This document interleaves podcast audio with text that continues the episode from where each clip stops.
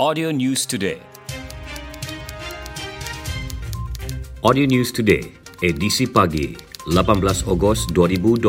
Suruhanjaya Pilihan Raya SPR menetapkan hari pengundian bagi Pilihan Raya Umum Dewan Undangan Negeri Sabah ke-16 pada 26 September manakala proses penamaan calon pada 12 September dan proses pengundian awal ditetapkan pada 22 September. Suruhanjaya Pilihan Raya SPR belum mendapat sebarang arahan daripada Mahkamah Tinggi Kota Kinabalu berhubung keputusan yang di-Pertuan Negeri membubarkan Dun Sabah sama ada boleh diadili pada 21 Ogos ini.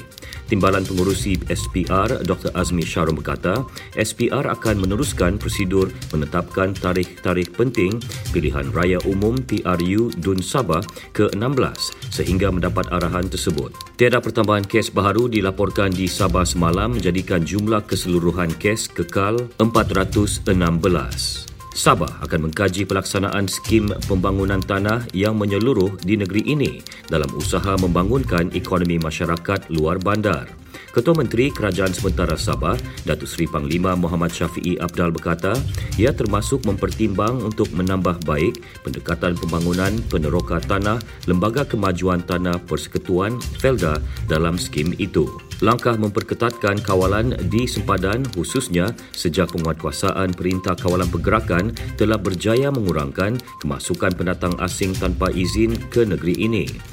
Memaklumkan perkara ini, Pesuruhjaya Polis Sabah Datuk Zaini Jas berkata, ia berdasarkan kadar tangkapan parti yang rendah sejak kebelakangan ini.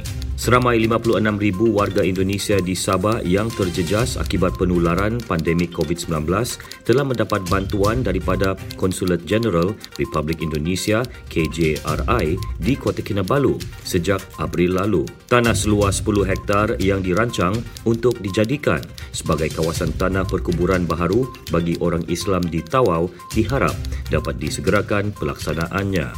Ini kerana tanah perkuburan sedia ada sangat terhad. Sekian berita Audio News Today disampaikan Konstantin Palawan. Audio News Today diterbitkan Audio Studio Works dan diedarkan dengan kerjasama Sabah Info. Ikuti lebih banyak berita di Telegram t.me slash Sabah Audio News Today. Audio News Today.